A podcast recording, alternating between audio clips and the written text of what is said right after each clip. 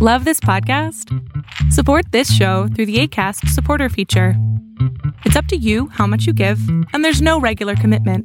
Just click the link in the show description to support now.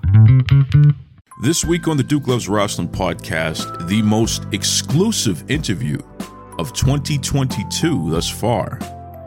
Brian Kendrick, a man who said some absolutely awful things and has lost everything because of it. What does Brian have to say for himself? Well, one word plenty. Turn the volume up. Turn off all of your notifications on your phone. Folks, you're going to want to hear this from the beginning to the end without interruption. Incredible conversation, and it starts right now.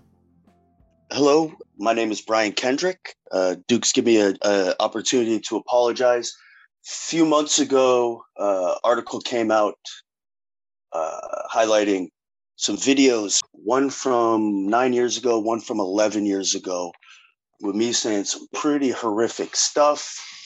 Back then, I was trying to create some sort of buzz, and I didn't care who I offended.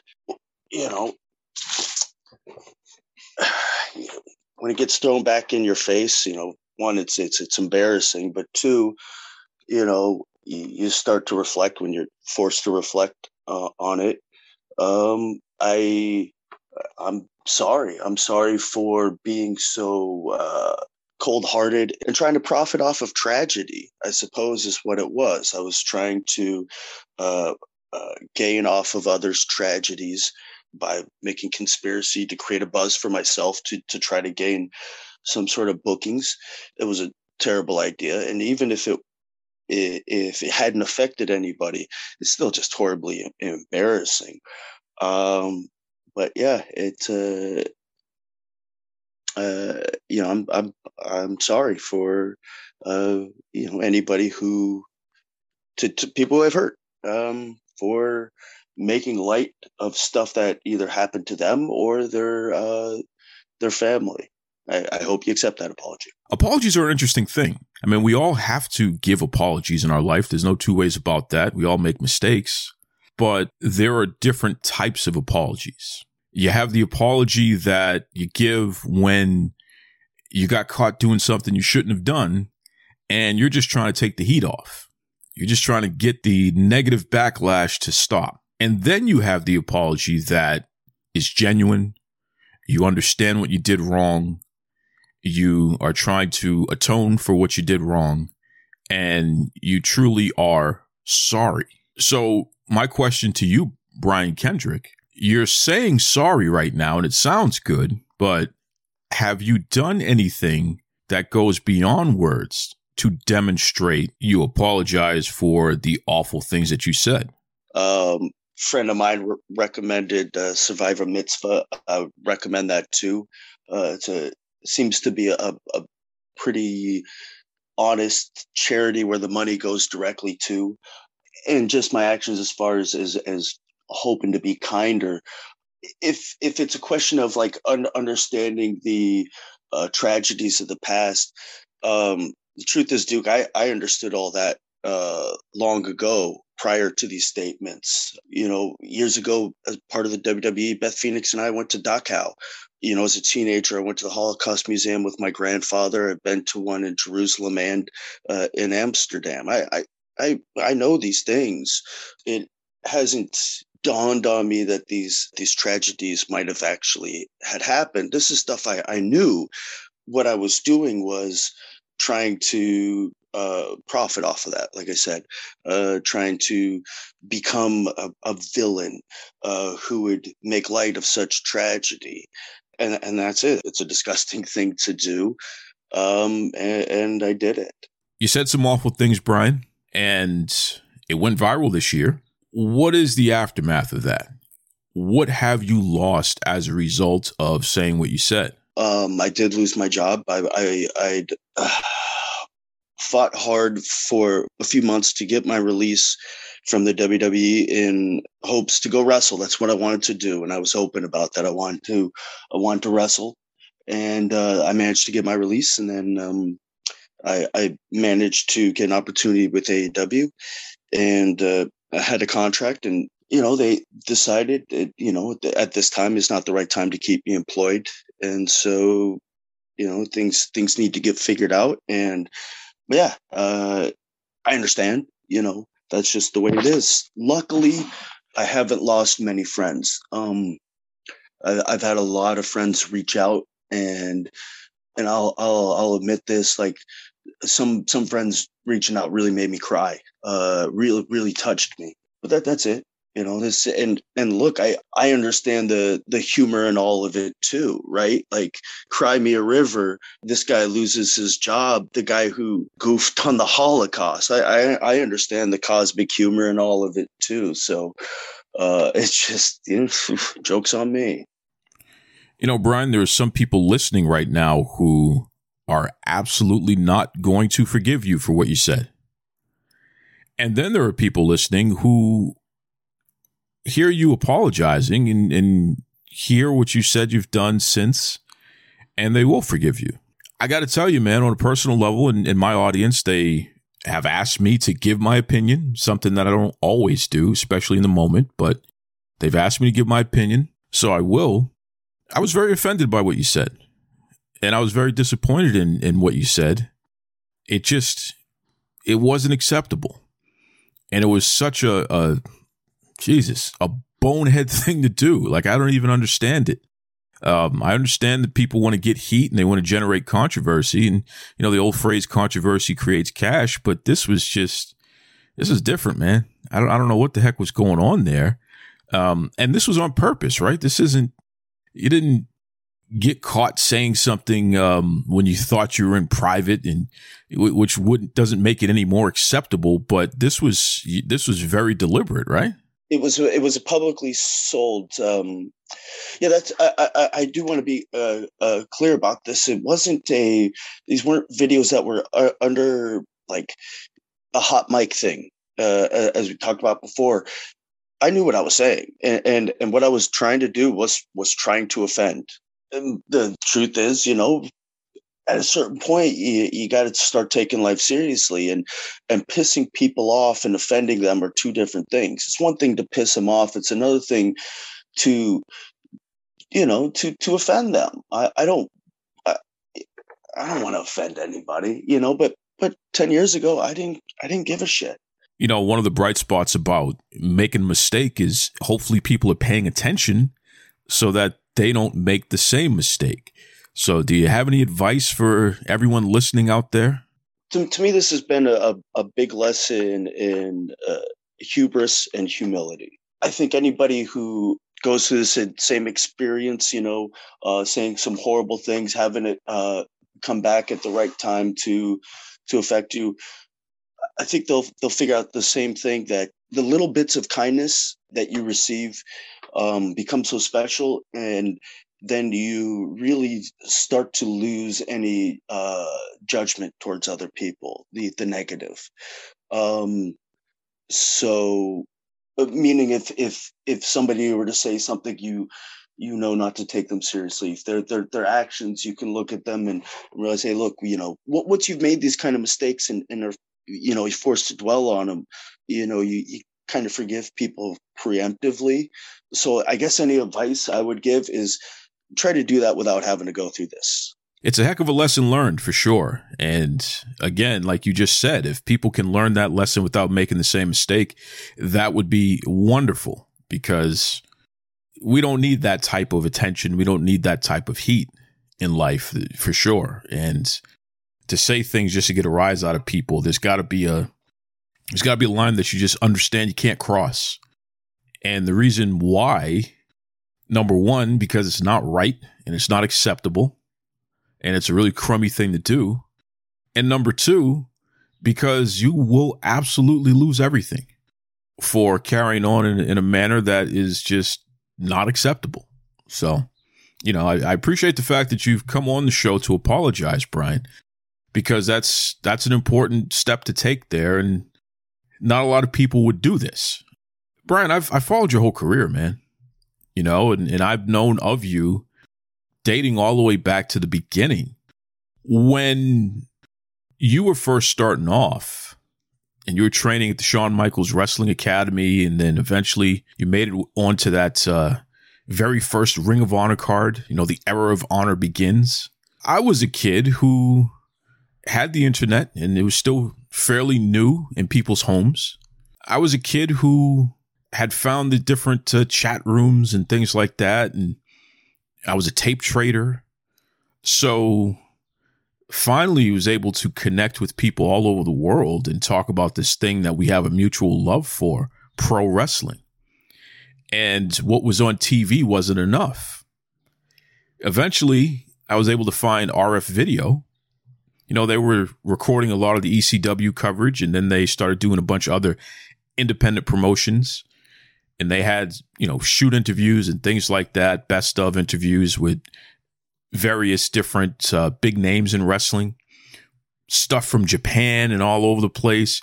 Just a really, really interesting place and a central location that I could go to to get my fix and to get exposed to wrestling from all over the place, not just all over the country, but all over the world. And we started developing chat rooms associated with independent wrestling and, and talking about our favorite wrestlers and then ordering tapes, VHS tapes, and then ordering DVDs eventually that featured our favorite wrestlers and featured these new, this upcoming crop of new wrestlers on the independent wrestling scene. Well, kudos to the folks at RF Video because they, they started doing a, a newsletter where you could order uh, the, the tapes and the VH and the uh, DVDs and what have you. And they were paying attention to the stuff that was being ordered and who was on those those cards, who's on those tapes, who's on those DVDs. And even in the different chat rooms and stuff, the information was getting back to RF Video. So they started compiling a list of if we could put on a super card of the best independent wrestlers in the world, who would you like to see on that card? And they started fine tuning that list. And eventually, that is how they came up with the era of honor begins. We didn't know that that was going to turn into an entire promotion. Initially, it was only supposed to be one show. And that's how it was marketed. This is a one, once in a lifetime situation, this big independent wrestling event. So, you know, once we got word that it was going to happen, I grabbed my cousin Pete and paid my for the tickets and all that good stuff there and linked up with some guys and they rented a van. Mind you, we're all complete strangers, right? They rented a van and New Hampshire, Maine, I think there was somebody from Vermont, here in Massachusetts. We all piled into that van and went down to Philadelphia to watch this supercard, this independent wrestling once in a lifetime event. And man, let me tell you something, man. It was incredible to be in one place surrounded by people who were just like me from all walks of life, from all over the, pla- the, the planet, really, um, who had a love for independent pro wrestling and pro wrestling in general. You know, and people who were on that card, it was a who's who you had the amazing Red. You had Low Ki Christopher Daniels, the American Dragon, Brian Danielson. You had Michael Shane. You had the Black Nature Boy, Scoot Andrews, Xavier. You had the Briscoe brothers, and they were just young kids. You had, jeez, um, the Hit Squad, Brian XL. Christopher Street Connection. I mean, goodness gracious, think about some of these names that were on that card. Of course, the veterans like Super Crazy and, and Eddie Guerrero, you know, to round that off a little bit. But you had all of that going on, and we were just, just in heaven. Like this was the most amazing wrestling event ever. Right. And it was wrestling that we helped put together. It was the stuff that we wanted to see. So we're sitting there, and you know there was an intermission, and then after that, um, everyone's all you know on cloud nine, and this is great. And then this music hits, And the song starts playing, and it's a very popular song. Everybody knew the song. But what the hell is this song doing being played at our wrestling event? The song was Genie in a Bottle by Christina Aguilera. Okay. So we're like, all right, somebody must have made a mistake. Why is this song playing? And then out comes this this person, this skinny, blonde haired, baby faced punk in MC Hammer pants, bopping around, blowing kisses, looking like the biggest jerk on the planet. Out comes some guy named Spanky. And instantly, the entire crowd was like, well, who the hell does this guy think he is? And we all started booing. And everybody wanted to see this guy get the living daylights beat out of him because what the hell are you doing on our supercard here? Right? So everyone hated Spanky until the bell rang. And it wasn't even 15 seconds in. It was almost like a light switch had had flicked. Suddenly everybody in that entire place was cheering on Spanky because the stuff that Spanky did in that ring was incredible. And at that point, we got it. This guy is obnoxious. This guy is ridiculous. This guy is over the top because he's that damn good. It was incredible. And, and, and that element added so much to the entire night. It was just completely ridiculous, completely amazing to this day, it's still, uh, you know, one of my top three live pro wrestling events I've ever had the pleasure of being part of. And I still, you know, I, I feel a personal connection to it because I helped put that card together as a fan. You know, information, in my opinion, and and and things that I focused on helped create that. And you you were there, man. Spanky is you, Brian Kendrick. I don't know if anyone ever really told you that story from this perspective before, um, but you know now. I mean, what are your thoughts about that?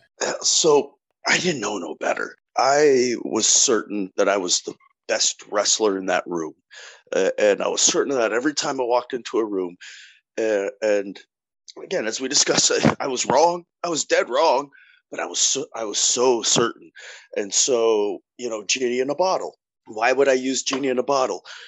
Because the opening is brilliant. Da da da da da da da da. Then it goes into the smooth smoothness of the song. It's perfect. And then what about these pants? Well, they're colorful and they're 90 cents at the Goodwill. Um, and that was it. And so what am I gonna do? I'm gonna go out there and dance because that's what wrestlers do. And why am I gonna go with the name Spanky? Because it makes me laugh and it's easy to chant. It all it was was just kid. It's just too dumb to to know how bad it was. And uh, but I really, boy, I, I had a uh, a lot of undeserved confidence, and I think that's what got me through a lot of it. It seemed like everybody on that card left it all in the ring that night um, no one took their foot off the gas, so to speak. Everyone gave it their all. And I, I wonder about that. Did you guys know at the time, during that very first Ring of Honor show, the era of honor begins. Did you know that there were going to be more shows after that? Did you know that they were trying to turn that into an actual promotion? Um, yeah, I didn't know what it was going to be, but the that group of guys um just that that that time i think we did that you know the second show and the third show and the fourth show. I think we were the first group of guys that were able to learn from vhs so with the tape trading um you know when danielson and i met up in in texas he had you know his all japan tape collection. I had tapes from new japan we would we would watch these videos together. I would learn this all Japan style. He'd already seen the New Japan, but we'd watch that stuff together. And you could pause and rewind and and try stuff. And and now wrestling schools were actual there was actually wrestling schools instead of having to you know know somebody and and and work your way however the legends go, um, we had places where we could pay to train to learn, and the access to VHS.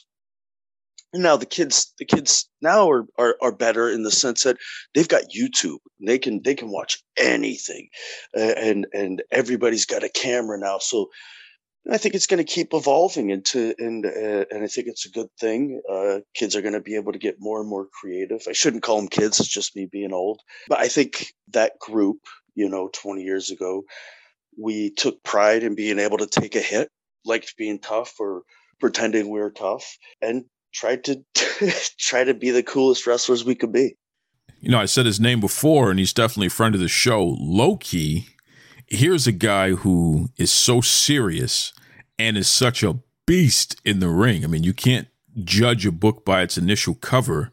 You can look at him and say, oh, okay, this guy, you know, maybe I can take him, average size guy, would have you. No.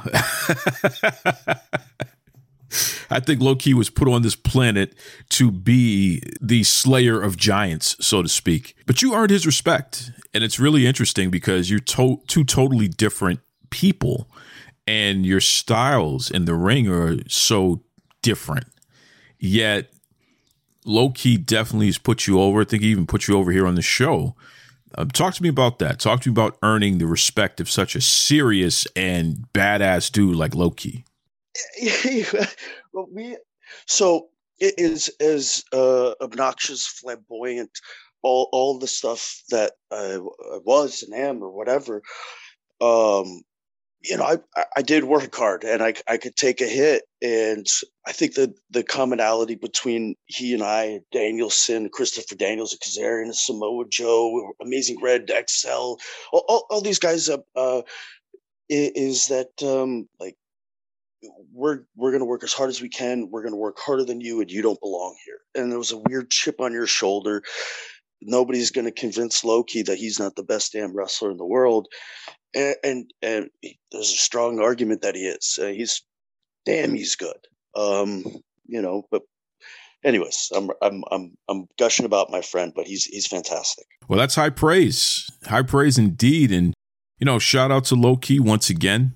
It's fun to hear with both of you guys put each other over the way that you have because you have a, interesting history with each other, and it's pretty cool to know that two people who are so different um, can still be so complimentary in the ring and, and recognize that and not be afraid to give each other props. That's good stuff there.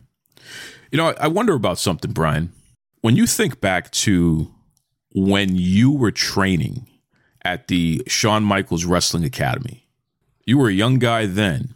And, you know, Shawn Michaels, Rudy Boy Gonzalez, whomever else was helping out with training you and, and the rest of the guys, Danielson, what have you who you are today in 2022 at your age and your level of experience in pro wrestling is essentially who Rudy Boy Gonzalez and Shawn Michaels were back when you were under their learning tree uh, training to become a pro wrestler.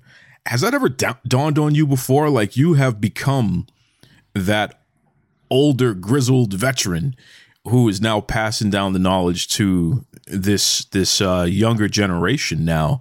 But you're essentially today who they were back then. Oh, oh yeah. Oh, oh yeah. Oh yeah. I've been I've been wrestling longer than I've not been wrestling. That's uh yeah, yeah. Old you know, back when you were training, you were doing all that flippy dippy peanut butter skippy.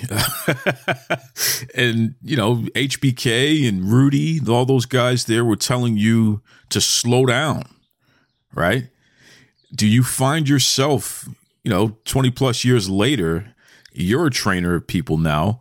Do you find yourself telling this generation of uh, wrestlers to slow down in a similar way that your coaches, your trainers were telling you to slow down? For sure, for sure, for sure. Um, there's a reason that that the you know the young people uh, you know call them old timers, and the old timers keep saying the same things, and and both are right. You know the uh, the wisdom of the past. A lot of it, it, it it's it's just this. I think uh, uh, you know the, these pillars that don't change at the same time what's being presented like things do change meaning um the the person who who loves bride of frankenstein as as this great horror movie might not appreciate saw 2 but they're both horror movies and and you know who am i to say you know but there's still going to be these these tricks that will get an audience to feel a certain way and stuff like that. And why these old timers and i the old timers say now slow down it's just because people won't be able to anticipate if you're constantly doing. You know it's funny uh, you were in a tag team in the wwe very popular tag team by the way with paul london and i know you guys were fixtures on smackdown and people certainly were telling you guys to slow down and you know paul's an interesting guy shout out to paul he was trained by rudy boy gonzalez so down there at the texas wrestling academy so he has a similar training to you. You know, same guys who are training you, training him. So similar foundation. Um, and it was cool that you guys were paired up with each other. Talk to me about that time period. What, what was that like? Just that whole situation where you got to team up with Paul London. Yeah, what was it like teaming with with Paul? It was great. Uh, as a person, he's hilarious. Um, you know, he's got me into all sorts of really fun and funny things. Uh, just in the real world, like terrible movies, Troll Two, The Room. As far as a, a, partner, I mean, he's they they started the "Please Don't Die" chants for him at Ring of Honor years ago. So to have a guy like that as your tag partner is great. Um, he's got he's got a set of nuts that I don't have, and so while he's out there doing death defying stuff, and I do uh, what I call fake high flying, which is just landing on your feet from stuff. Um, I get the rub of being in some super exciting tag team because Paul could do shooting stars and really was uh, just fearless. Is it true that the London and Kendrick tag team was split up because you guys were um, messing around with the marijuana too much and getting too many fines and what have you? Because that's always been the the rumors, so to speak. And again, I'm going directly to the source on this, right? So, so once and for all, let's get this straight. What was the story here? Why were you split up? And did marijuana play any part in that? I don't know if weed played any part in us as a tag team. With the weed stuff, you know, the me getting fired from WWE years ago, um, you know, they never told me that it had anything to do with weed directly. Uh, when asked about it, uh, told no, it was that I wasn't getting the job done. Um, but I do know that I had a lot of weed fines at the time, like 14. Um, and it was a thousand dollar fine, but I was, uh, you know, I was happily paying it. You know, I was a, a brash punk, and uh, so it's a thousand bucks. Here's a thousand bucks. With Paul and I separating as a team, that was done via the draft. Why they chose to do it, I don't I don't know. I don't know. Um I think it's just because everything kind of has its its expiration date, you know, um, how long can you keep this the this uh you know young baby face tag team uh around? Well they they're not so young anymore and it's a it's a it's a television show where they got to keep changing stuff, and it's unfortunate because, um, yeah, you know, I did my most traveling on the road. You know, it's when Paul and I were were tag team. I was, you know, we were on the road for over, you know, the, every every show, and so it was it was really nice. It was a nice it was a nice period. Once again, shout out to Paul London. I really enjoyed that tag team, man. That was a, a modern rockers, a modern uh, rock and roll express, so to speak, at that time. It was, it was pretty cool. It's a pretty cool combination. And again, that history of coming from the same learning tree, that was a nice uh, tidbit there added in. You know, with the whole marijuana thing, you you hear today that WWE they're not as strict about wrestlers using weed. Obviously throughout the nation most states uh, it's legalized and still working on it. It's been decriminalized federally but we're still working on making it officially legal all over. Um, did did we get it wrong with the way marijuana was regulated, specifically in wrestling. So I'm talking about the wrestling companies and even the attitudes of everybody towards it. Marijuana as opposed to the prescription painkillers or, you know, the excessive drinking. Because let's face it, wrestlers are constantly in pain. There's no question about that. Right. And there's got to be some type of relief from that so you could sleep, so you can function. Um, looking at what we know about marijuana today, the fact that it's not habit forming and doesn't come with the residuals that some of these other things come with. I mean, do we get it wrong back then in terms of the way weed was demonized so much and even the stiff penalties that guys like yourself had to pay back then? If we're talking a company, I don't know how many stances companies take. You know, to to be uh, out in the forefront of of saying we don't care if federally it's a crime we are going to say that it is not a drug because of its benefits. Uh, and and despite these other prescription drugs being being legal uh, we find them to be killing our wrestlers uh, because they they can't control themselves whether it's the drugs whether it's the personality. Uh, we find we find weed to be a, a, better alternative even though federally it's a crime. That's a pretty brave stance for a company to take. Um, and if you're publicly traded you know do you want to be the one to take the stance or do you allow somebody else to to to you know so it's you know there's a, there's a lot of things to consider me personally, if somebody's going to be addicted or have a crutch or or use something to fight pain, whatever it is, I would assume that they'd be better off with weed other than than booze and pills, just because I've seen what have happened to people who've abused pills, and I've abused alcohol and turned into a monster. So, all that to say, yeah, I, I, I think we got it wrong. Because you look like such a young guy, even still, um, I don't think people realize that you've been around for as long as you've been around, and really during some transition periods where you've wrestled the who's who, and you've been in the same company with the who's who, and you've been on tours with the who's who in professional wrestling, not only of your generation, but obviously the veterans that were there before you. So, really, of the past 30, 40 years, you've been around who's who, like legitimately, and you've hung in there. You've been, you know, on the card legitimately. You've earned your spot. Ring of Honor, WWE, Impact Wrestling, you know, obviously your Japan tours like Zero One. If you could pick out one time period that was your favorite, like w- when was Brian Kendrick at his very best? What what time period? What company uh, would you say would fit that category for you? Oh boy.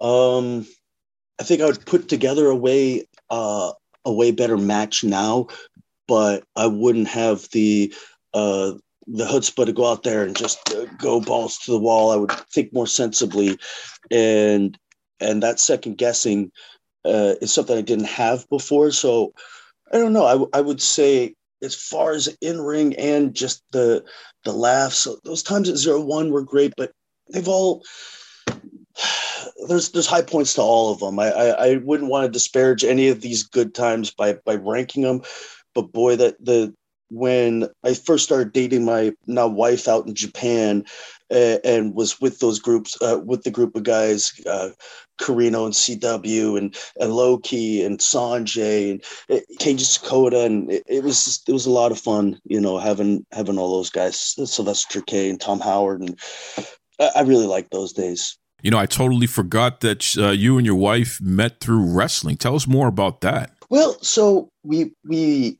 we met in Alaska, and uh, she was not impressed, and I was not impressed. And then uh, she went out to Arzeon, and uh, her boss and cheerleader Melissa, who was out there as well. Uh, they the three of them came to a zero one show, and Samoa Joe and I met the three of them for dinner. And I, I you know, I wasn't drinking at the time because I'm a pro wrestler, and uh, and then she started making fun of me, my now wife. And so I'll show you. And I got really drunk, and then uh, yeah, now we're married. Talk about a challenge, huh? So, so that's that is such a spanky story. You know, I'll show you, and in the end, she certainly did show you. And oh, by the way, uh, I I need to literally spend the rest of my life with this woman. Just incredible, incredible stuff there. yeah, yeah, yeah. All right, so level with me here. Who's the better performer in the family? Is it is it you or is it your wife? I, she's more of a ham. Uh, so I, I run a I run a wrestling show here in LA called Wrestling Pro Wrestling, and so I've had my wife. You know, she's performed as both Mean Janine Okerlund, um, with a bald cap and a mustache, or uh, Roxanne with a, a you know the fat suit, and she's a kind of a biker babe. When she gets dressed up as Roxanne, boy oh boy, yeah, yeah, the ball's on her, you know. you know, at least you're able to admit it. You know, that's the first step right there. You're able to admit your wife is the is the real ham of the family there, and you're you're the uh, the tag team partner, you're the guest star, but she's the she's the whole effing show, so to speak. I love it. I love it. You know, Brian, you have um, trained a lot of people, and I, I think people would be very surprised to know who you have had a hand in training you know, especially who you had a hand in in finishing. You know, people come to you to get some extra training to really nail down whatever foundation of training that they got elsewhere. They come to you for finishing. Who are some of the people? Who are some of the bigger names that anyone listening would recognize and, and probably be surprised to hear about? So, uh, Sonya Deville was, came down. You know, that was a lot of thanks to to uh, you know my relationship with with uh, Mr. Regal, and then uh, form a relationship with Canyon Ceman. From there, they had such a good relationship, and Regal trusted me, and then Canyon trusted me with Eva Marie and Sonya and Nemata, who wound up leaving, but he was boy, he was a beast. Uh, really liked the guy. And then Roderick Strong had sent uh, sent Ronda Rousey uh, my way, so you know my buddy Brandon and I uh, helped get her started, you know, and she's went on to do other stuff since. And, uh, you know, uh, it was a lot of fun. Um, those are those are for the uh, for the women. I was lucky enough to to spend some time with Bad Bunny, um, you know, Drew Gulak and and Adam Pearce. um, had already done a fantastic job. Uh, just came in and taught him some goofy stuff. Uh, I love it. I do love the training, and and those are just the ones that have, you know, the on on TV. Um, and then uh, Saxon Huxley, who's over at the WWE uh, UK, sweetheart of a guy, but he was also trained under Lance Storm first. I, I want to shy away from like taking any credit. It's uh, I've been lucky enough to to help with these kids, and then of course the kids who just come to my school who come and wrestle wrestle pro wrestling, or those who who tried it and, and decided wrestling wasn't for them. Um, it's still been a nice experience. You know, the beauty of training people is that you are passing down the knowledge that was, you know, passed down to you and also what you've learned through experience. And it's fun to help someone develop into the best version of themselves or the best version of the character that they're playing at this time. It's it's really interesting to to see people start to put it together and get it, especially in pro wrestling, which is really really cool. And you got the gift, man. But I mean, you come from that tree of great trainers, so it, it only makes sense. Uh, you see it with Danielson as well. Bryan Danielson has that gift because he got the right type of foundation and linked up with the right people since then to continue to develop and what have you.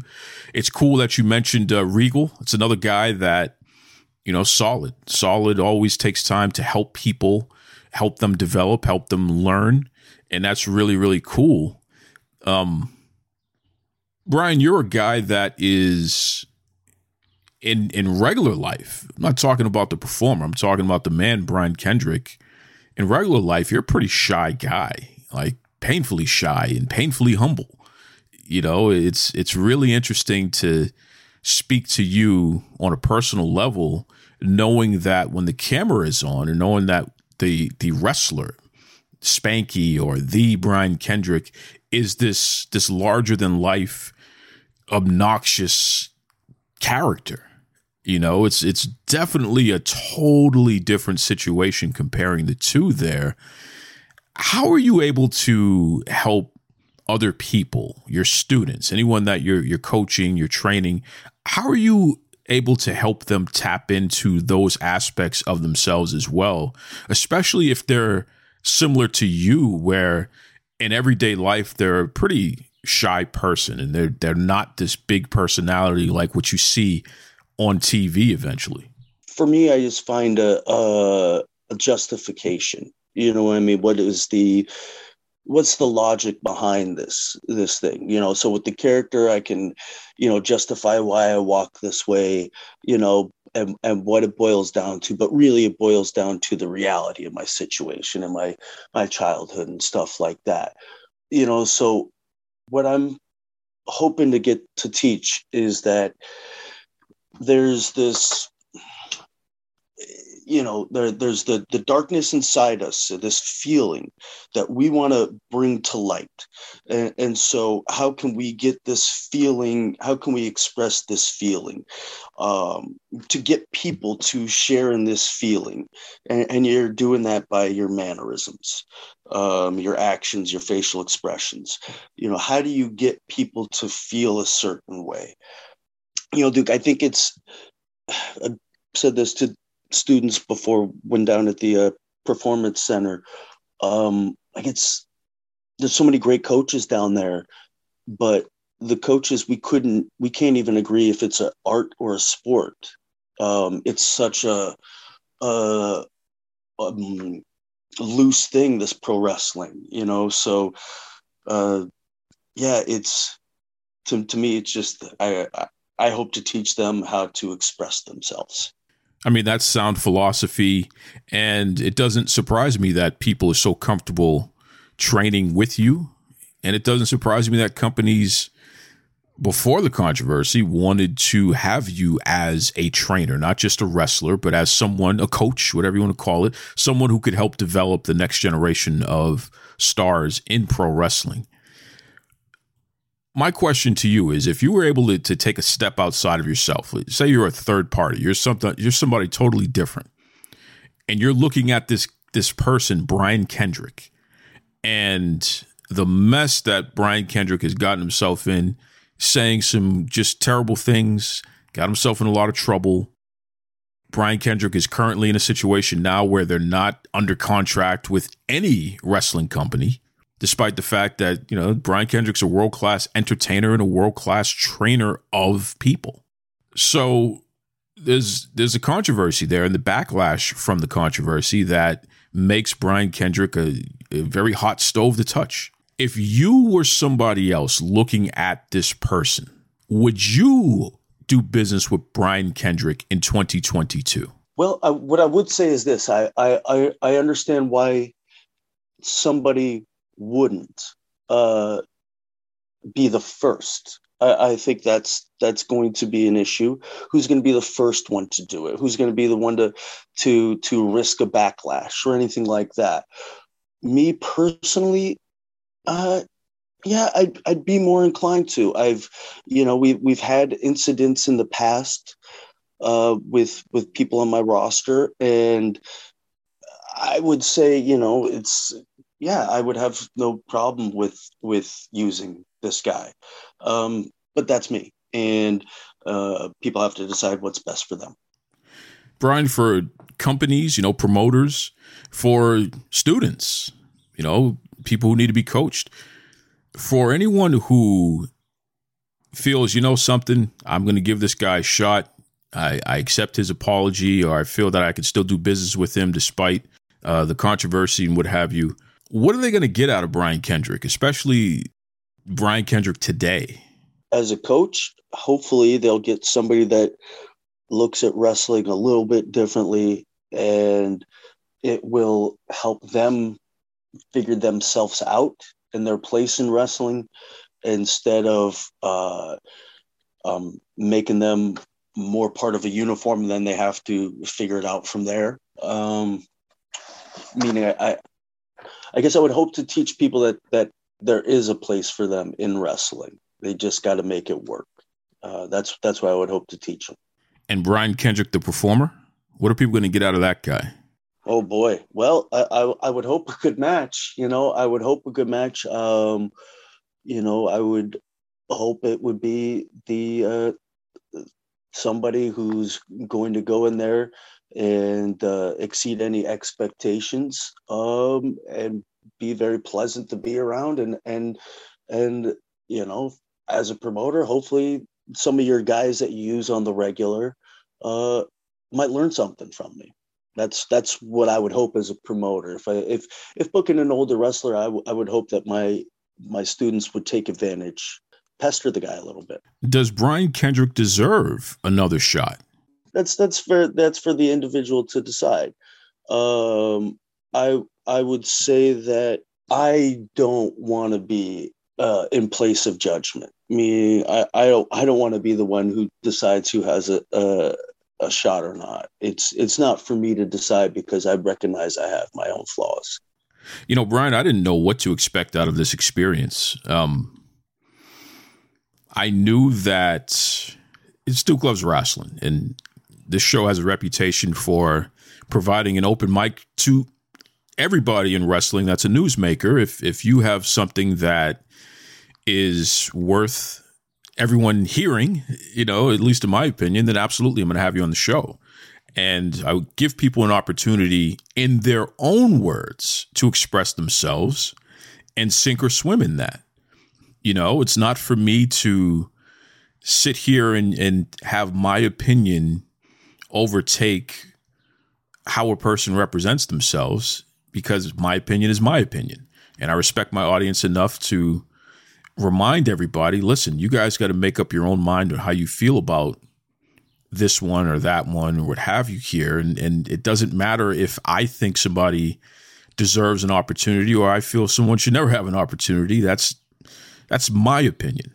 But the audience has to use their own critical thinking skills and ultimately decide on their own there.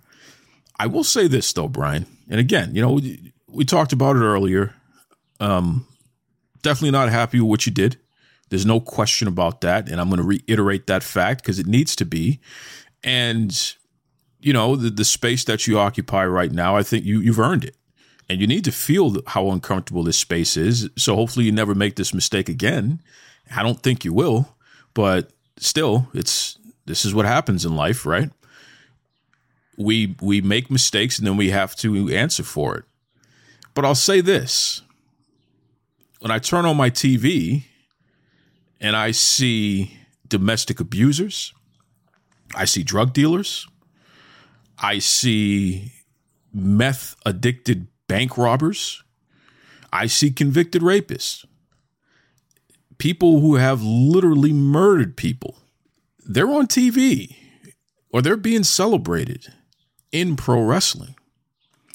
So I have to ask myself, you know, Am I being a hypocrite by cherry picking who gets an opportunity and who doesn't? Am I being a hypocrite? Because one of the things that I, I, the standard that I try to hold myself to, and I'm not perfect, but the standard I try to hold myself to is be consistent. If it if it's not right for one person, then it's not right for all of us. It's really as simple as that.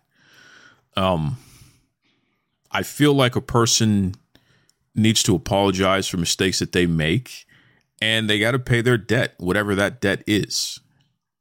And I'm not the ultimate judge, I'm not God, but I have an opinion and I have my own feelings on things. But what else are we supposed to do when a person has made a mistake? If they apologize, if they've put some action behind it and shown that they truly understand the mistakes that they've made and they are sorry, you could see that. What else do you want from them? Am I being consistent by saying, Brian Kendrick, you do not deserve another opportunity in wrestling when literally, uh, you know, a convicted rapist is on primetime TV and being celebrated? Or, you know, I watch the biggest event of the year and I see a domestic abuser out there. Or I see, a, literally, like I said, a meth addicted bank robber on primetime TV. Like, and this is all in pro wrestling.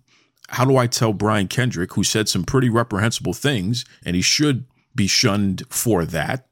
But how do I tell Brian Kendrick, who's apologized and who's lost everything, how do I how do I say to Brian Kendrick, hey man, that's not enough. we want a pound of flesh out of you as well. I mean, come on, it's silly. It's silly. I can't do that. I can't bring myself to that personally.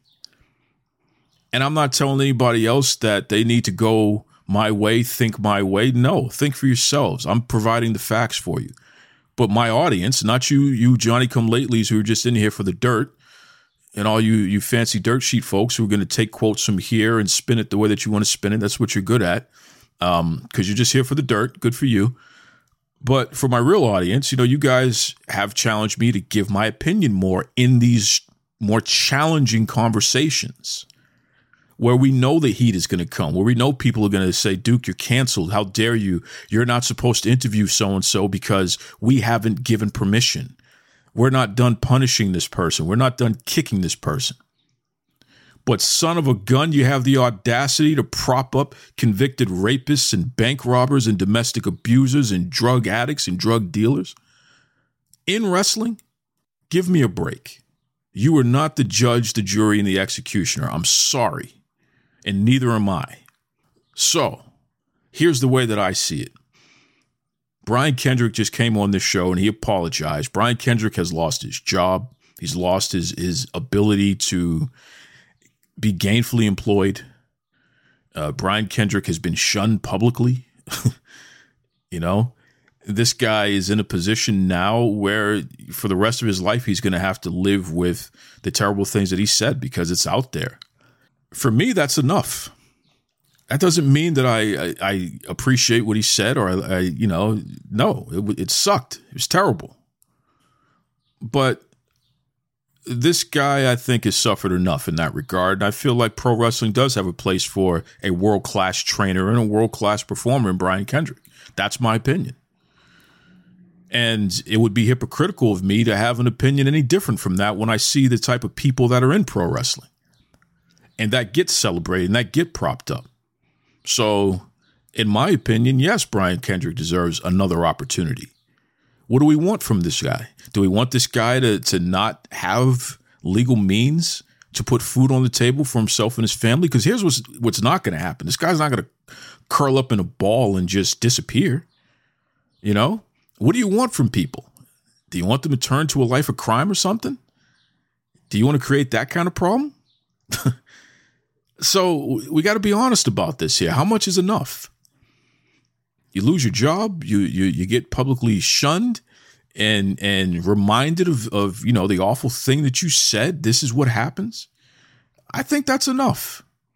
Especially when you come and you apologize in an open and honest way, and, and that's how I interpreted what you just said here, Brian.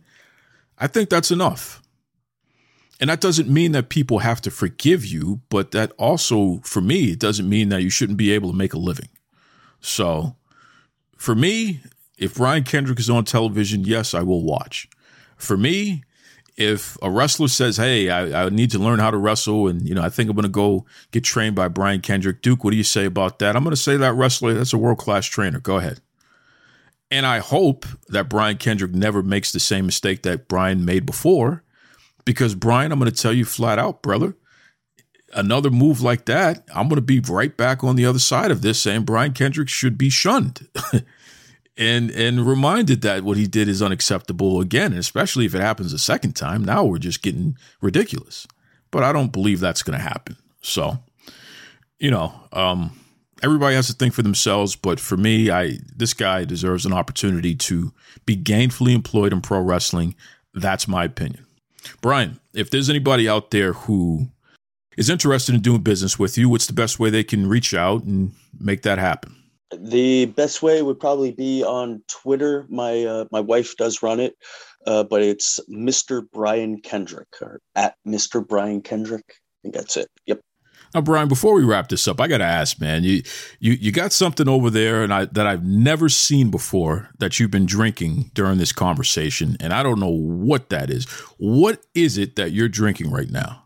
I was drinking Pocari Sweat, uh, P O C A R I uh, uh, S W E A T, Pocari Sweat. It's an ion supply drink.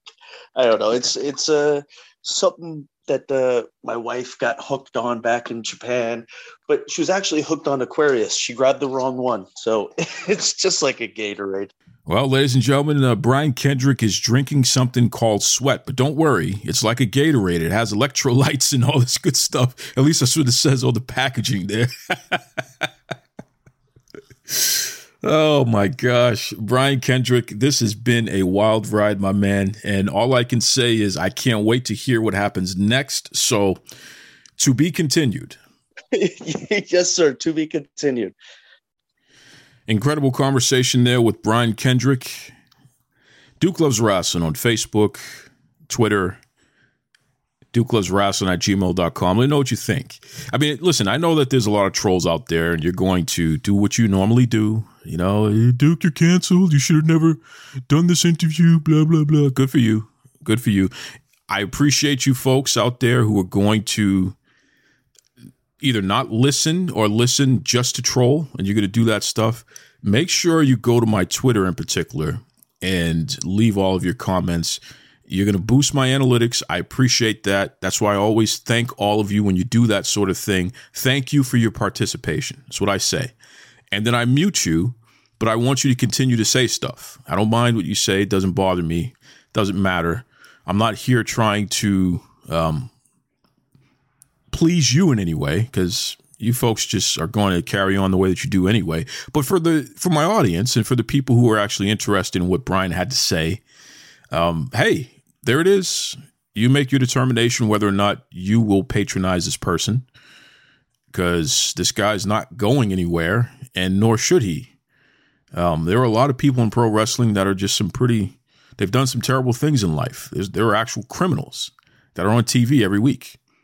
So if they can be there, I'm pretty sure there's a space for Brian Kendrick, and I, I truly believe that. So, you know, and apologizing and taking the steps to prove that you're sorry, that's the way to go, and that needs to continue. It's not a overnight thing. And again, a lot of people are not going to accept this guy and accept his apology, and that's okay. But the man deserves to be employed legally and anyone who's trying to stand in the way of that, I would love to take a look at the people that they support to see if, you know, is this just a, you're picking favorites here or are you really convicted and this is the way that you roll? Because if that's not the case, then you're just a hypocrite. And I think that we need to get away from that. And and listen, I know that some of you website folks are listening, and that's good for you. Appreciate you being here. Thank you. Um, let me just say this to all of you we occupy a very important space in people's lives. And I think sometimes we all forget that these are real human beings and these are real lives being affected here. You look at all this mental health struggles and things that people say, especially in pro wrestling. It's a, it's a thing. It's real. It's not just an act. There's, people really having a tough time out there. Make sure that you're not contributing to the problem, please. That's my challenge to everybody. Okay? You act like people uh, need to be tarred and feathered for life. And that's okay if that's how you feel, if you don't want to support this person, but you don't need to turn the person into some kind of pariah, especially when you're out here kissing the backside of these domestic abusers and drug addicts and bank robbers. And, you know, these are convicted felons, literally. Um, I got a problem with that. I got a problem with that hypocrisy. And I'm going to call you out at every turn on that. Absolutely, I am. And as you know, because a lot of you have tried to quote unquote cancel me anyway for having the audacity to speak up in this way, I'm not concerned about you. I don't really care. You don't have any power. You don't have any authority. This made up fantasy land called the internet that you think you can push your weight around. It doesn't work over here. So this is real life stuff, man. And we're talking about real life people. And we go directly to the source, not rumors. That's the source there. You know, you guys don't have that interview. That's the source there, right? And the man apologized.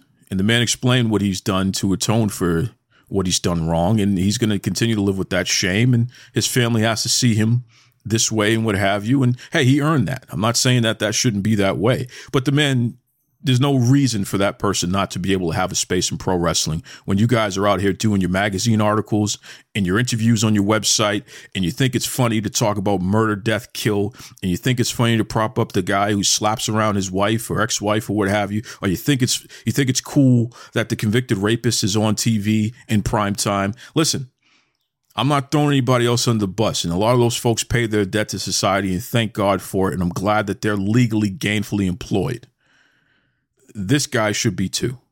And that's my stance on that. Everybody has to make up their own determination, make up your own mind, especially as consumers. But you website people in particular, and you magazine owners in particular, do not be a hypocrite.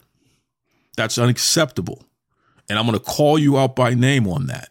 It's unacceptable. Forget about Brian Kendrick. That's one person. I'm talking the principle of it in general. Do not be a hypocrite. You prop up these other folks all the time. You think it's funny. You think it's cool to market that garbage out there. Some of these folks have done some pretty horrific things. And you think that's okay. Fine.